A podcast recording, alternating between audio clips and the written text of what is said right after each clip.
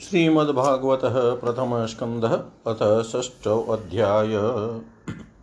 नारद जी के पूर्व चरित्र का शेष भाग श्रुत उवाच, एवं निशम्य भगवान् देवर्षे जन्म, कर्म च भूय पप्रच तं भ्रमण व्यास सत्यवती सुतः व्यासुवाच भिक्षुभिः विप्रस भिक्षुभिः विप्रवसितै विज्ञानाद्रेष्टिभिस्तव वर्तमानो वयस्याधे तत किं करोद्भवान् स्वयम्भुवकया वृत्त्या वर्तितं ते परं वया।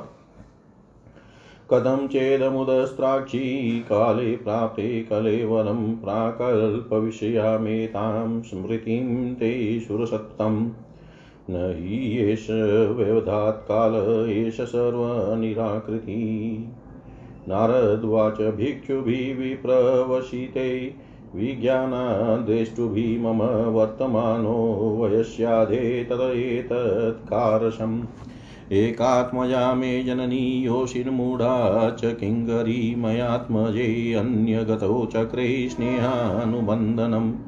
शाश्वतन्त्रः न कल्पासिद्ध्योगक्षेमं ममेच्छतीशस्य हि वशे लोको योषादारुमयी यथा। अहं च तद्वा ब्रह्मकूले शिवादपेक्षया दिग्देशकालाव्युत्पन्नो बालकपञ्चहायन। एकदा निर्गतां गेहा दुहन्तीं निशिगां पति सर्पोऽधसत्पदा स्पृष्टकृपणा कालचोदित। तदा तदहमिषस्य भक्तानां स्मभीप्सतः अनुग्रहं मन्यमान प्रातिष्ठं दिशमुत्तराम् स्फिताञ्जनपदास्तत्र पुरग्रामव्रजाकरान् खेटकर्वटः वाटिश्च वन्ना अन्युपवनानि च चित्रधातुविचित्राद्रीनिभमग्न भुजद्रुमाञ्जलाशयाञ्चीवजलान्नि नलिनी सुरसेवितः चित्रस्वने पत्ररते विभ्रमद्भ्रमरश्रियनलवेणुसस्तम् कुशकीचकघव्यरम् एव एक एवातियातोऽहं द्राक्षं विपिनं महद्घोरं प्रतिभयाकारं व्यालोलुकशिवाजिनम्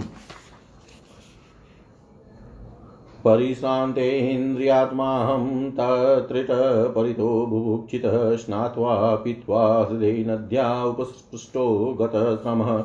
तस्मिन्निर्मनुजने येऽरण्ये पिप्लोपस्थ आस्थित आत्मनात्मानमात्मस्तं यथा श्रुतमचिन्तयम् ध्यायतश्चरणाम्भोजं भावविनिजितचेतसा औत्कण्ठ्याश्रुकलाक्षयस्य हिद्याशिन्मे शनै हरि।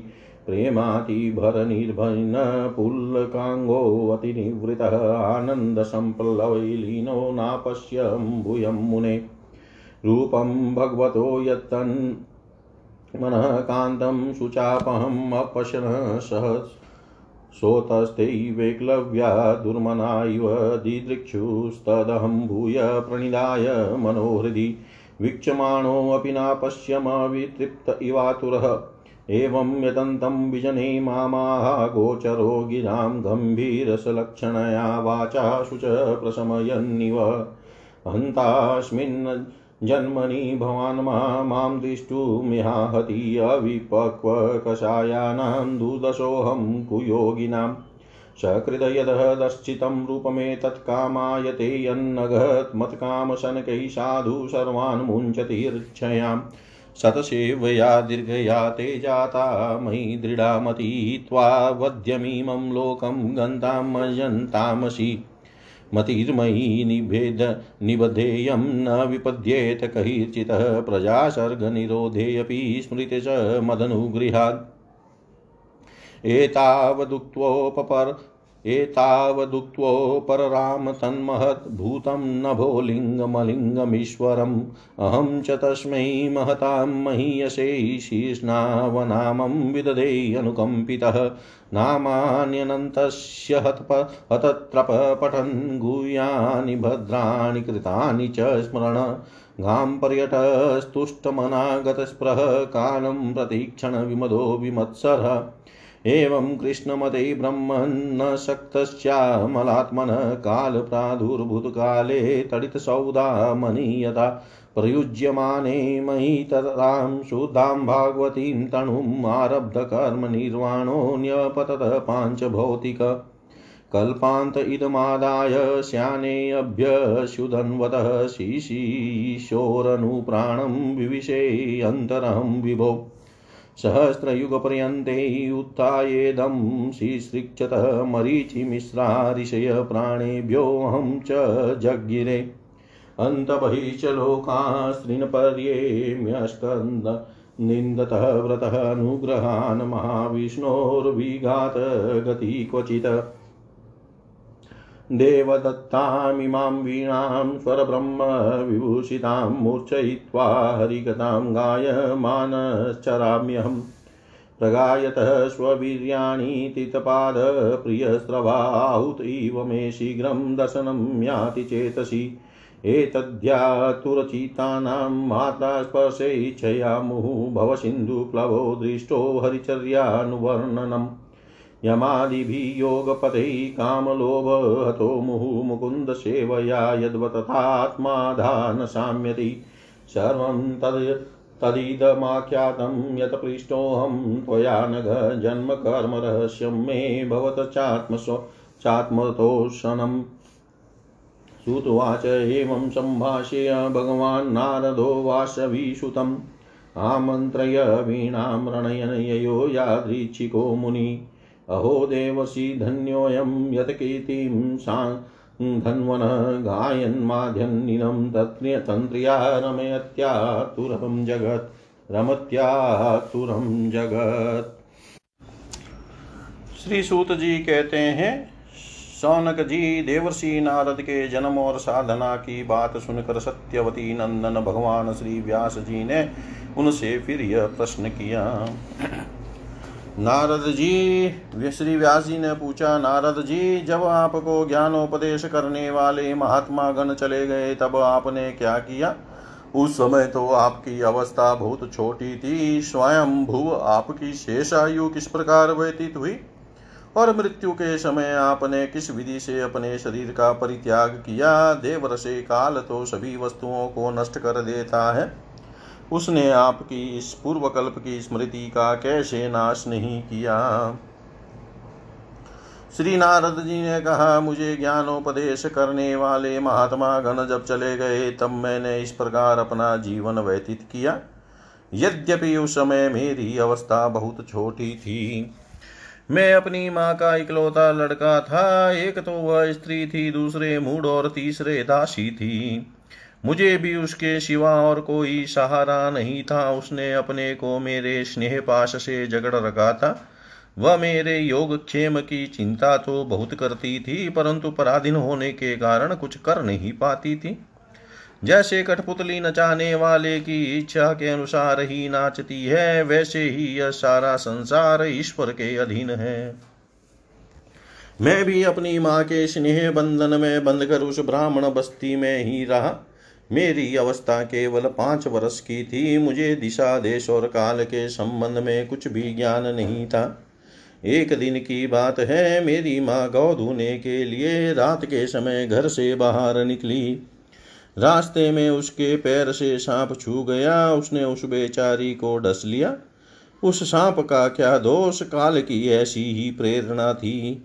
मैंने समझा भक्तों का मंगल चाहने वाले भगवान का यह भी एक अनुग्रह ही। है इसके बाद में उत्तर दिशा की ओर चल पड़ा।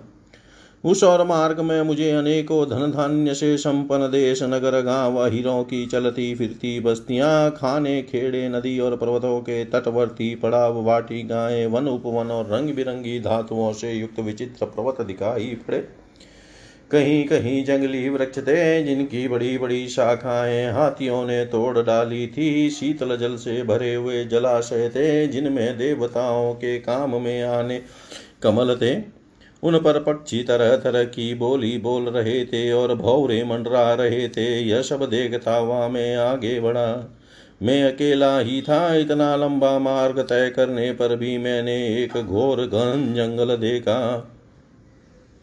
उसमें नरकट बाँस, सेंठा, कुश कीचड़ आदि खड़े थे। उसकी लंबाई, चौड़ाई भी बहुत थी और वह सांप, उल्लू श्यार आदि भयंकर जीवों का घर हो रहा था। देखने में बड़ा भयावना लगता था। चलते चलते मेरा शरीर और इंद्रियाँ शीतल हो गई। मुझे बड़े ज़ोर की प्यास लगी। भूखा तो था ही। वहाँ एक नदी मिली, उसके कुंड में मैंने स्नान, जलपान और आचमन किया। इससे मेरी थकावट मिट गई।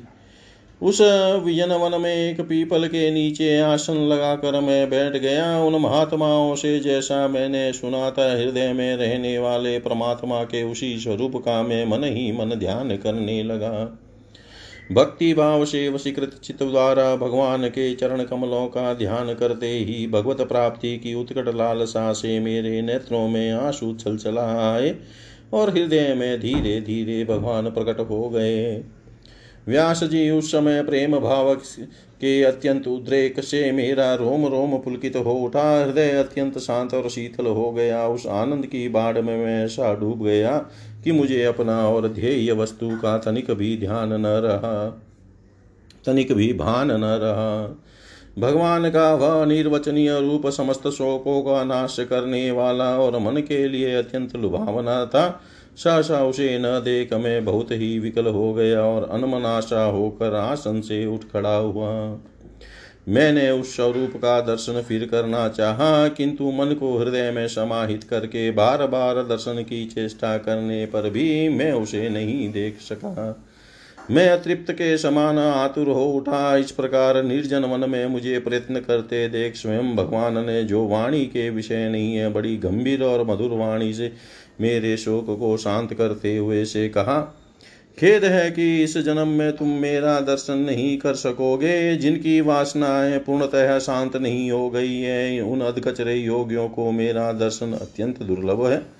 निष्पाप बालक, तुम्हारे हृदय में मुझे प्राप्त करने की लालसा जागृत करने के लिए ही मैंने एक बार तुम्हें अपने रूप की झलक दिखाई है। मुझे प्राप्त करने की आकांक्षा से युक्त साधक धीरे धीरे हृदय की संपूर्ण वासनाओं का भली भांति त्याग कर देता है। अल्पकालीन संत सेवा से ही तुम्हारी चित्तवृत्ति मुझमें स्थिर हो गई अब तुम इस प्राकृत मलिन शरीर को छोड़कर मेरे पार्षद हो जाओगे। मुझे प्राप्त करने का तुम्हारा यह दृढ़ निश्चय कभी किसी प्रकार नहीं टूटेगा। समस्त सृष्टि का प्रलय हो जाने पर भी मेरी कृपा से तुम्हें मेरी स्मृति बनी रहेगी। आकाश के समान अव्यक्त, सर्वशक्तिमान महात्मा, परमात्मा इतना कहकर चुप हो गए। उनकी इस कृपा का अनुभव करके मैंने उन श्रेष्ठों से भी श्रेष्ठतर भगवान को सिर झुकाकर प्रणाम किया। तभी से मैं लज्जा संकोच छोड़कर भगवान के अत्यंत रहस्यमय और मंगलमय मधुर नामों और लीलाओं का कीर्तन और स्मरण करने लगा। इस प्रहा और मद मत्सर मेरे हृदय से पहले ही निवृत्त हो चुके थे। अब मैं आनंद से काल की प्रतीक्षा करता हुआ पृथ्वी पर विचरने लगा। व्यास जी, इस प्रकार भगवान की कृपा से मेरा हृदय शुद्ध हो गया, शक्ति मिट गई और मैं श्री कृष्ण परायण हो गया। कुछ समय बाद जैसे एकाएक बिजली कौंद जाती है, वैसे ही अपने समय पर मेरी मृत्यु आ गई। मुझे शुद्ध भगवत पार्षद शरीर प्राप्त होने का अवसर आने पर प्रारब्ध कर्म समाप्त हो जाने के कारण पाँच भौतिक शरीर नष्ट हो गया। कल्प के अंत में जिस समय भगवान नारायण कारण व प्रलय कालीन समुद्र के जल में शयन करते हैं, उस समय उनके हृदय में शयन करने की इच्छा से इस सारी सृष्टि को समेट कर ब्रह्मा जी जब प्रवेश करने लगे, तब उनके श्वास के साथ मैं भी उनके हृदय में प्रवेश कर गया।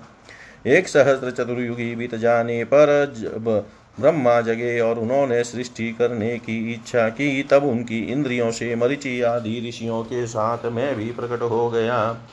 तभी से मैं भगवान की कृपा से वैकुंठ आदि में और तीनों लोकों में बाहर और भीतर बिना रोक टोक विचरण किया करता हूँ। मेरे जीवन का व्रत भगवत जन अखंड रूप से चलता रहता है। भगवान की दी हुई स्वर ब्रह्म से विभूषित वीणा पर तान छोड़कर मैं उनकी लीलाओं का गान करता हुआ सारे संसार में विचरता हूँ। षडज, ऋषभ, गांधार, मध्यम, पंचम, धेवत और निषाद, ये सातों स्वर ब्रह्म व्यंजनक होने के नाते ही ब्रह्म रूप कहे गए हैं। जब मैं उनकी लीलाओं का गान करने लगता हूँ, तब वे प्रभु जिनके चरण कमल समस्त तीर्थों के उद्गम स्थान है और जिनका यशोगान मुझे बहुत ही प्रिय लगता है, बुलाए हुए की भांति तुरंत मेरे हृदय में आकर दर्शन दे देते हैं। जिन लोगों का चित निरंतर विषय भोगों की कामना से आतुर हो रहा है, उनके लिए भगवान की लीलाओं का कीर्तन संसार सागर से पार जाने का जहाज़ है, यह मेरा अपना अनुभव है।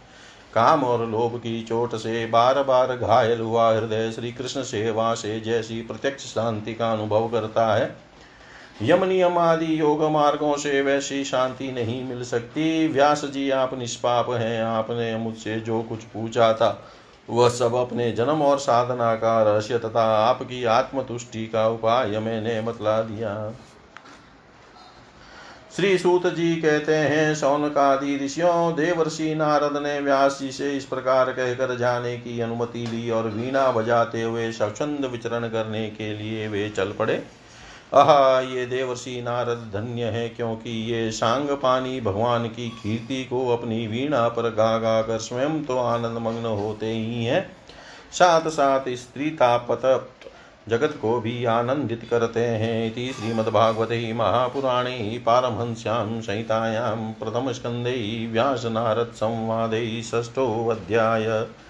सर्वं श्री कृष्णार्पणम् अस्तु ॐ विष्णवे नमः, ॐ विष्णवे नमः, ॐ विष्णवे नमः।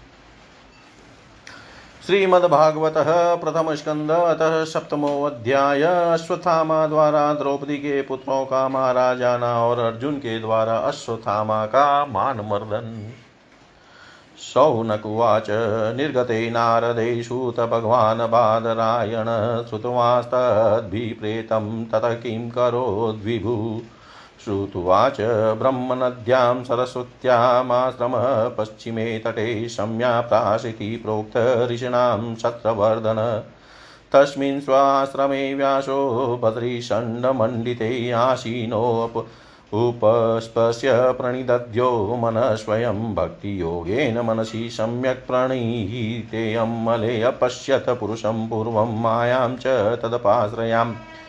यया समोहितो जीवात्मानं त्रिगुणात्मकः परोऽपि मनुते न तत्कृतं चाविपद्यते अनर्थोपशं साक्षात् भक्तियोगं दोक्षजे लोकस्या जानतो विद्वाचक्रे सात्वत्संहिताम् यस्यां वै श्रूयमाणायां कृष्णे परमपुरुषे भक्तिरुत्पद्यते पुंस शोकमोहभयापः स संहितां भगवतीं कृत्वानुक्रम्य चात्मजं शुकमध्यापयामास निवृत्तिनिरतं मुनि।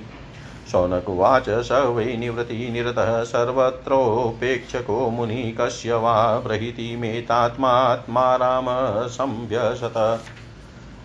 श्रुत्वाच आत्मा रामाश्च मुनयो निर्ग निग्रन्थाप्युरुक्रमे कुर्वन्त्य हेतु किं भक्तिमित्थं भूतगणो गुणो हरि। हरे गुणाक्षिप्तमति भगवान् बादरायणी अद्य गानमाद् मदाख्यानं नित्यं विष्णुजनप्रियपरिचितोऽत राजर्षे जन्मकर्म विलापनं। संस्थां च पाण्डुपुत्राणां वक्ष्ये कृष्णकथोदयम् यदा मृधे कौरवसृञ्जयानां वीरेष्वतो वीरगतिं गतेषु वृकोदरा विद्धग् भग्नोरुदण्डै धृतराष्ट्रपुत्रैः भद्रुप्रियं द्रोणीदिति स्म पश्यन् कृष्णासुतानां स्वपदां शिरासि उपाहरद विप्र विप्रियमेव तस्य जुगुप्सितं कर्म विगर्हयन्ति माता शिशुना निधनं सुतानां निशम्य घोरं परितप्यमाना तदा रुद्धदाश्व कलाकुलाक्षी तां शान्त्य नाह किरीटमाली तदा शुचस्ते मृजामि भद्रै यद्ब्रह्म बन्धो शिराततायिन गाण्डीवमुक्ते विशिकेरुपारितो वा क्रम्य यत्सनास्यसि दग्धपुत्रा इति प्रियाँ बल्गुविचित्रजल्पै सशान्त्वयित्वाच्युतमित्रसुत अन्वाद्रवन्दशित उग्रधन्वः कपिध्वजो गुरुपुत्रं रतेन तमापतन्तं स विलक्षय दुरात् कुमार। कुमारोद्विग्नमनारथेन पराद्रवत प्राणपरीप्सुर्वयां यावद्गमं रुद्रभयाद्यथार्थ यदा शरणमात्मानमेक्षत शान्तवाजिनम् अस्त्रं ब्रह्मशिरो मेने आत्मत्राणं द्विजात्मज। अथोपस्पशय सलिलं सन्ददे तत्समाहित अजाननुपसारं प्राणकृत्सुपस्थिते तदप्रादुष्कृतं तेज प्रचण्डं सर्वतो दिशं प्रा, प्राणपदं विप्रेक्ष्य विष्णुं जिष्णुरुवाच। अर्जुनुवाच, कृष्ण कृष्ण महाबाहो भक्तानां भयङ्कर त्वमेको दह्यमानानां पर्वगो वसि संस्कृते त्वमाद्यपुरुष साक्षादीश्वर प्रकृते पर मायां विदुष्य छिचक्त्या केवल्ये स्थितात्मनि स एव जीवलोकस्य मायामोहितचेतस विदत्सेष्वेन वीर्येण श्रेयो धर्मादिलक्षणम् तथायं चावतारस्ते भुवो भारजीर्षया श्वानां मनुध्यानाय चास्कृत। किमिदं श्वितकुतो वेति देवदेव न वेद्म्यहं सर्वतो मुखमायाति तेजपरं दारुणम्। श्रीभगवानुवाच वेतेदं द्रोणपुत्रस्य भ्रामस्त्रं प्रदर्शितं नैवाशो वेदसंहारं प्राणबाध उपस्थिते। न हि अस्यान्यतमं किञ्चिदस्त्रं प्रत्यवकर्षणं जयस्त्रतेज उन्नध्वमस्त्रज्ञो हि अस्त्रतेजसा। श्रुत्वाच, श्रुत्वा भगवता प्रोक्तं, फागुनपरवीरः स्पृष्टवापस्तं परिक्रम्य भ्राम्यं भ्रामाय सन्ददे। सहत्यान्योन्यमुभयोस्तेजसि शरसंवृते यावृत्य रोदसी खं च ववृधाते अर्कवग्निवत्। दृष्टवास्त्रतेजस्तु तयो स्त्रीलोकान् प्रदहन्मतमः दह्यमाना प्रजा सर्वा सावर्तकमवंसत प्रजोप्लव मालक्ष्य लोकव्यतिकरं च तममतः च वासुदेवस्य सञ्जहारार्जुनोद्वयं ततः आसाद्य तरसा दारुणं गौतमीसुतं भवन्दामसताम्राक्ष पशुं रसनयायता शिबिराय निःसन्तं दामनां वदध्वारिपुम्बलात् प्राहार्जुनं कुप्रकुपितो भगवानं भुजे क्षण मेनं पातार्हसि त्रातुं ब्रह्मबन्धुमिमं जहि योऽसावनागस सुप्तानवधीन्निशि बालका। मतं प्रमत मुन्मतं सुप्तं बालं स्त्रियं जडं प्रपन्नं विरतं भीतं न रिपुं हन्ति धर्मवित्।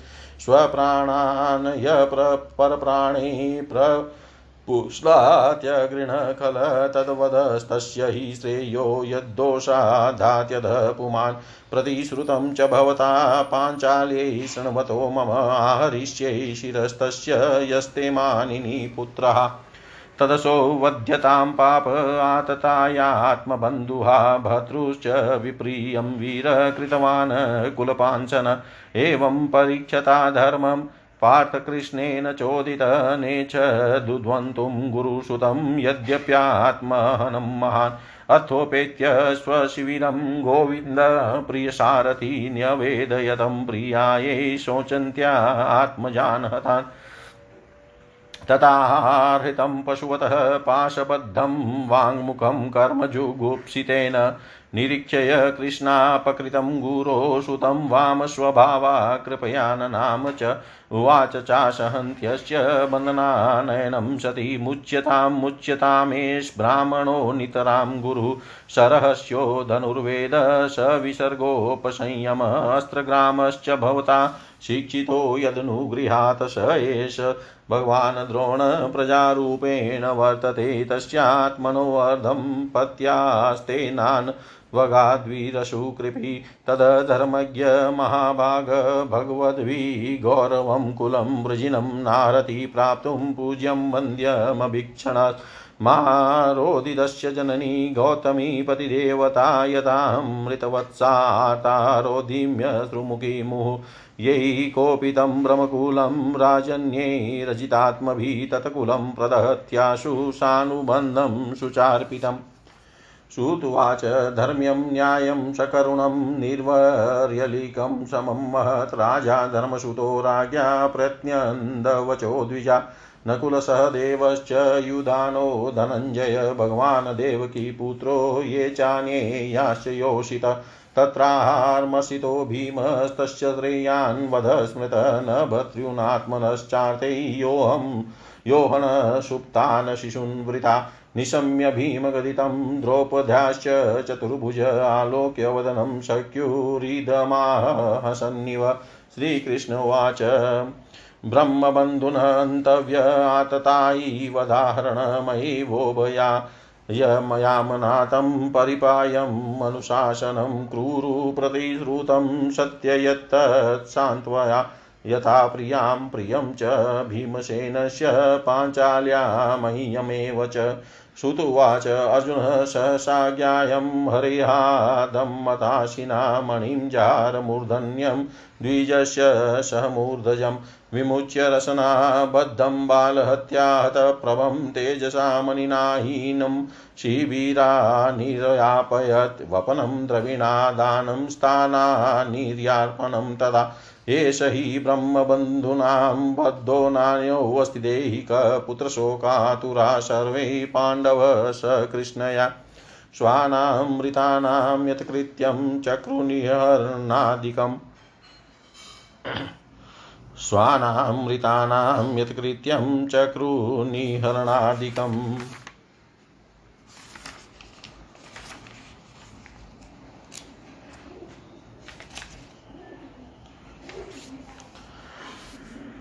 श्री शौनक जी ने पूछा सूत जी, सर्वज्ञ एवं सर्वशक्तिमान व्यास भगवान ने नारद जी का अभिप्राय सुन लिया, फिर उनके चले जाने पर उन्होंने क्या किया? श्री सूत जी ने कहा, ब्रह्म नदी सरस्वती के पश्चिम तट पर सम्याप्राश नामक एक आश्रम है, वहाँ ऋषियों के यज्ञ चलते यज्ञ चलते ही रहते हैं। वहीं व्यास जी का अपना आश्रम है, उसके चारों ओर बैर का सुंदर वन है। उस आश्रम में बैठकर उन्होंने आचमन किया और स्वयं अपने मन को समाहित किया। उन्होंने भक्ति योग द्वारा अपने मन को पूर्णतया एकाग्र और निर्मल करके आदि पुरुष परमात्मा और उनके आश्रय से रहने वाली माया को देखा। इसी माया से मोहित होकर यह जीव तीनों गुणों से अतीत होने पर भी अपने को त्रिगुणात्मक मान लेता है और इस मान्यता के कारण होने वाले अनर्थों को भोगता है।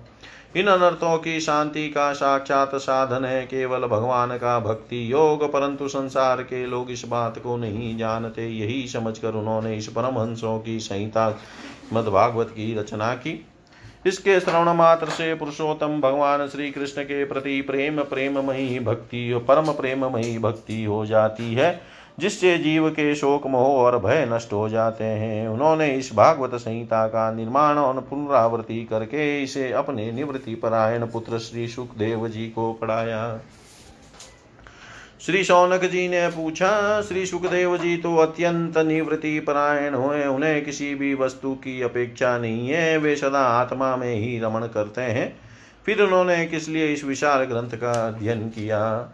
श्री सूत जी ने कहा, जो लोग ज्ञानी हैं, जिनकी अविद्या की गांठ खुल गई है और जो सदा आत्मा में ही रमण करने वाले हैं, वे ही भगवान की हेतु रहित भक्ति किया करते हैं, क्योंकि भगवान के गुण ही ऐसे मधुर हैं जो सबको अपनी ओर खींच लेते हैं।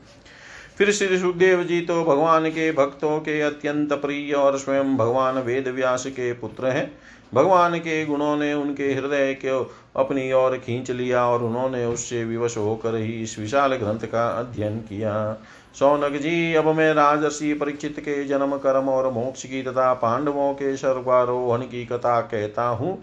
क्योंकि इन्हीं से भगवान श्री कृष्ण की अनेकों कथाओं का उदय होता है। जिस समय महाभारत युद्ध में कौरव और पांडव दोनों पक्षों के बहुत से वीर वीर गति को प्राप्त हो चुके थे और भीमसेन की गदा के प्रहार से दुर्योधन की जांग टूट चुकी थी, तब अश्वत्थामा ने अपने स्वामी दुर्योधन का प्रिय कार्य समझकर द्रौपदी के सोते हुए पुत्रों के सिर काट कर उसे भेंट किए।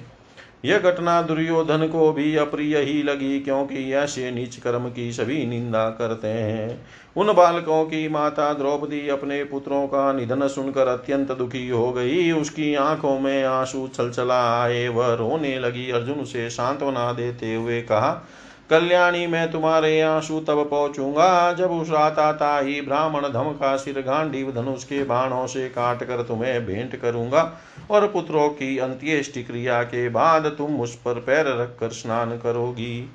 अर्जुन ने इन, अर्जुन ने इन मीठी और विचित्र बातों से द्रौपदी को सांत्वना दी और अपने मित्र भगवान श्री कृष्ण की सलाह से उन्हें सारथी बनाकर कवच धारण कर और अपने भयानक गांडीव धनुष को लेकर वे रथ पर सवार हुए तथा गुरुपुत्र अश्वत्थामा के पीछे दौड़े। बच्चों की हत्या से अश्वत्थामा का भी मन उद्विग्न हो गया था। जब उसने दूर से ही देखा कि अर्जुन मेरी और झपटे हुए आ रहे हैं, तब वह अपने प्राणों की रक्षा के लिए पृथ्वी पर जहाँ तक भाग सकता था, रुद्र से भयभीत सूर्य की भांति भागता रहा। जब उसने देखा कि मेरे रथ के घोड़े थक गए और मैं बिल्कुल अकेला हूँ, तब उसने अपने को बचाने का एकमात्र साधन ब्रह्मास्त्र ही समझा। यद्यपि उसे ब्रह्मास्त्र को लौटाने की विधि मालूम न थी, फिर भी प्राण संकट देकर उसने आचमन किया और ध्यानस्थ होकर ब्रह्मास्त्र का संधान किया। उस अस्त्र से जब दिशाओं में एक बड़ा प्रचंड तेज फैल गया, अर्जुन ने देखा कि अब तो मेरे प्राणों पर ही आ बनी है, तब उन्होंने श्री कृष्ण से प्रार्थना करी।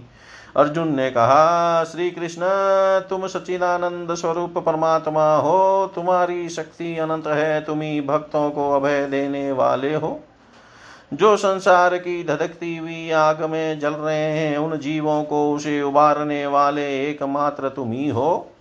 तुम प्रकृति से परे रहने वाले आदि पुरुष साक्षात परमेश्वर हो। अपनी चित शक्ति स्वरूप शक्ति से बहिरंग एवं त्रिगुणमयी माया को दूर कर अपने अद्वितीय स्वरूप में स्थित हो। वही तुम तो अपने प्रभाव से माया, मोहित जीवों के लिए धर्मादि रूप कल्याण का विधान करते हो। तुम्हारा यह अवतार पृथ्वी का भार हरण करने के लिए और तुम्हारे अनन्य प्रेमी भक्तजनों के निरंतर स्मरण ध्यान करने के लिए है। स्वयं प्रकाश स्वरूप श्री कृष्ण यह भयंकर तेज सब और से मेरी और आ रहा है। यह क्या है? कहाँ से क्यों आ रहा है? इसका मुझे बिल्कुल पता नहीं है।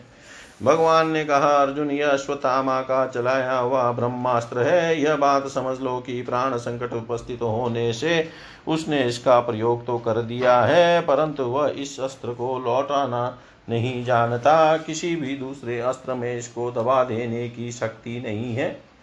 तुम शस्त्रास्त्र विद्या को भली भांति जानते ही हो। ब्रह्मास्त्र के तेज से ही इस ब्रह्मास्त्र की प्रचंड आग को बुझा दो। सूत जी कहते हैं, अर्जुन विपक्षी वीरों को मारने में बड़े प्रवीण थे। भगवान की बात सुनकर उन्होंने आचमन किया और भगवान की परिक्रमा करके ब्रह्मास्त्र के निवारण के लिए ब्रह्मास्त्र का ही संधान किया। बाणों से वेष्टित उन दोनों ब्रह्मास्त्रों के तेज प्रलयकालीन सूर्य एवं अग्नि के समान आपस में टकरा कर सारे आकाश और दिशाओं में फैल गए और बढ़ने लगे। तीनों लोकों को जलाने वाली उन दोनों अस्त्रों की बढ़ी हुई लपटों से प्रजा जलने लगी और उसे देखकर सबने यही समझा कि यह प्रलय काल की सामर्थक अग्नि है। इस आग से प्रजा का और लोकों का नाश होते देखकर भगवान की अनुमति से अर्जुन ने उन दोनों को ही लौटा दिया। अर्जुन की आँखें क्रोध से लाल लाल हो रही थी। उन्होंने झपट कर उस गुरु रस्वतामा को पकड़ लिया और जैसे कोई रस्सी से पशु बाँध ले, वैसे ही बाँध लिया। अश्वत्थामा को बलपूर्वक बाँध कर अर्जुन ने जब शिविर की ओर ले जाना चाहा, तब उनसे कमल नयन भगवान श्री कृष्ण ने कुपित होकर कहा, अर्जुन, इस ब्राह्मणाधम को छोड़ना ठीक नहीं है। इसको तो मार ही डालो। इसने रात में सोए हुए निरपराध बालकों की हत्या की है। धर्मवेता, पुरुष सावधान मत वाले, पागल सोए हुए बालक, स्त्री, विवेक, ज्ञान, शून्य, शरणागत रहते और भयभीत शत्रु को कभी नहीं मारते।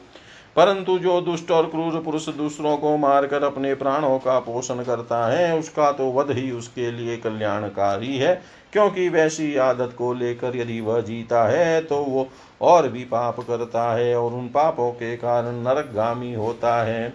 फिर मेरे सामने ही तूने द्रौपदी से प्रतिज्ञा की थी कि, मानवती, जिसने तुम्हारे पुत्रों का वध किया है, उसका सिर मैं उतार लाऊँगा। इस पापी कुलांगारा तथा ने तुम्हारे पुत्रों का वध किया है और अपने स्वामी दुर्योधन को भी दुख पहुँचाया है, इसलिए अर्जुन इसे मार ही डालो। भगवान श्री कृष्ण ने अर्जुन के धर्म की परीक्षा लेने के लिए इस प्रकार प्रेरणा की, परंतु अर्जुन का हृदय महान था। यद्यपि अश्वत्थामा ने उनके पुत्रों की हत्या की थी फिर भी अर्जुन के मन में गुरु पुत्र को मारने की इच्छा नहीं हुई।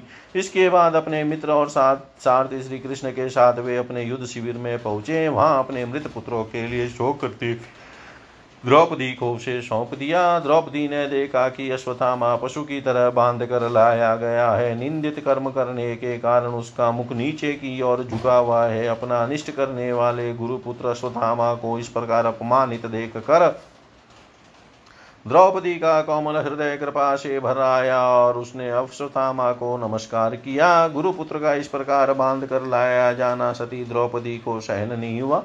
उसने कहा, छोड़ दो, इन्हें छोड़ दो। ये ब्राह्मण है, हम लोगों के अत्यंत पूजनीय है। जिनकी कृपा से आपने रहस्य के सारे, साथ सारे धनुर्वेद और प्रयोग तथा उपसंहार के साथ संपूर्ण शस्त्रास्त्रों का ज्ञान प्राप्त किया है, वे आपके आचार्य द्रोण ही पुत्र के रूप में आपके सामने खड़े हैं।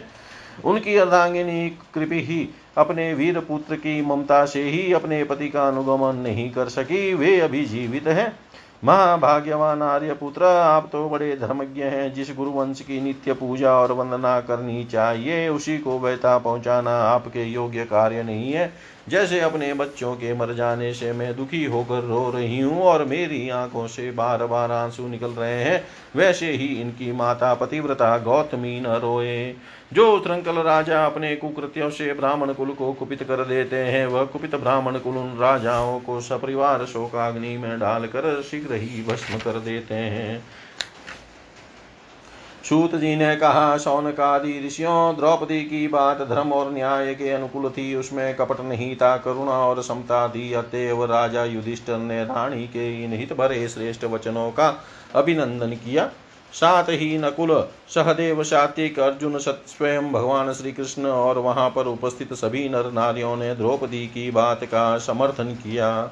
उस समय क्रोधित होकर भीमसेन ने कहा, जिसने सोते हुए बच्चों को न अपने लिए और न अपने स्वामी के लिए, बल्कि व्यर्थी मार डाला, उसका तो वध ही उत्तम है। भगवान श्री कृष्ण ने द्रौपदी और भीमसेन की बात सुनकर और अर्जुन की ओर देखकर कुछ हँसते हुए से कहा, भगवान श्री कृष्ण बोले, पतित ब्राह्मण का भी वध नहीं करना चाहिए और आता ताई को मार ही डालना चाहिए।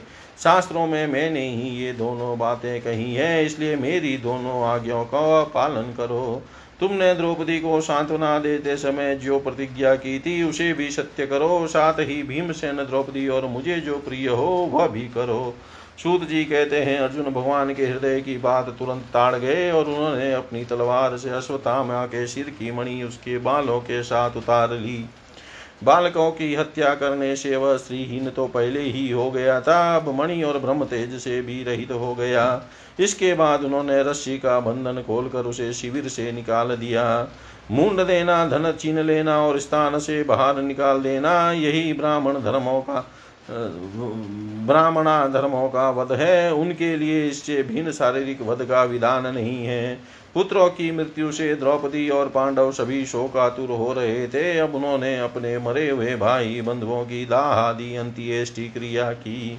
इति श्रीमद्भागवते महापुराणे पारमहंस्यां सहितायां प्रथमस्कन्धे द्रोणिनिग्रहो नाम सप्तमोऽध्याय सर्वं श्रीकृष्णार्पणम् अस्तु। ॐ विष्णवे नमः, ॐ विष्णवे नमः, ॐ विष्णवे नमः।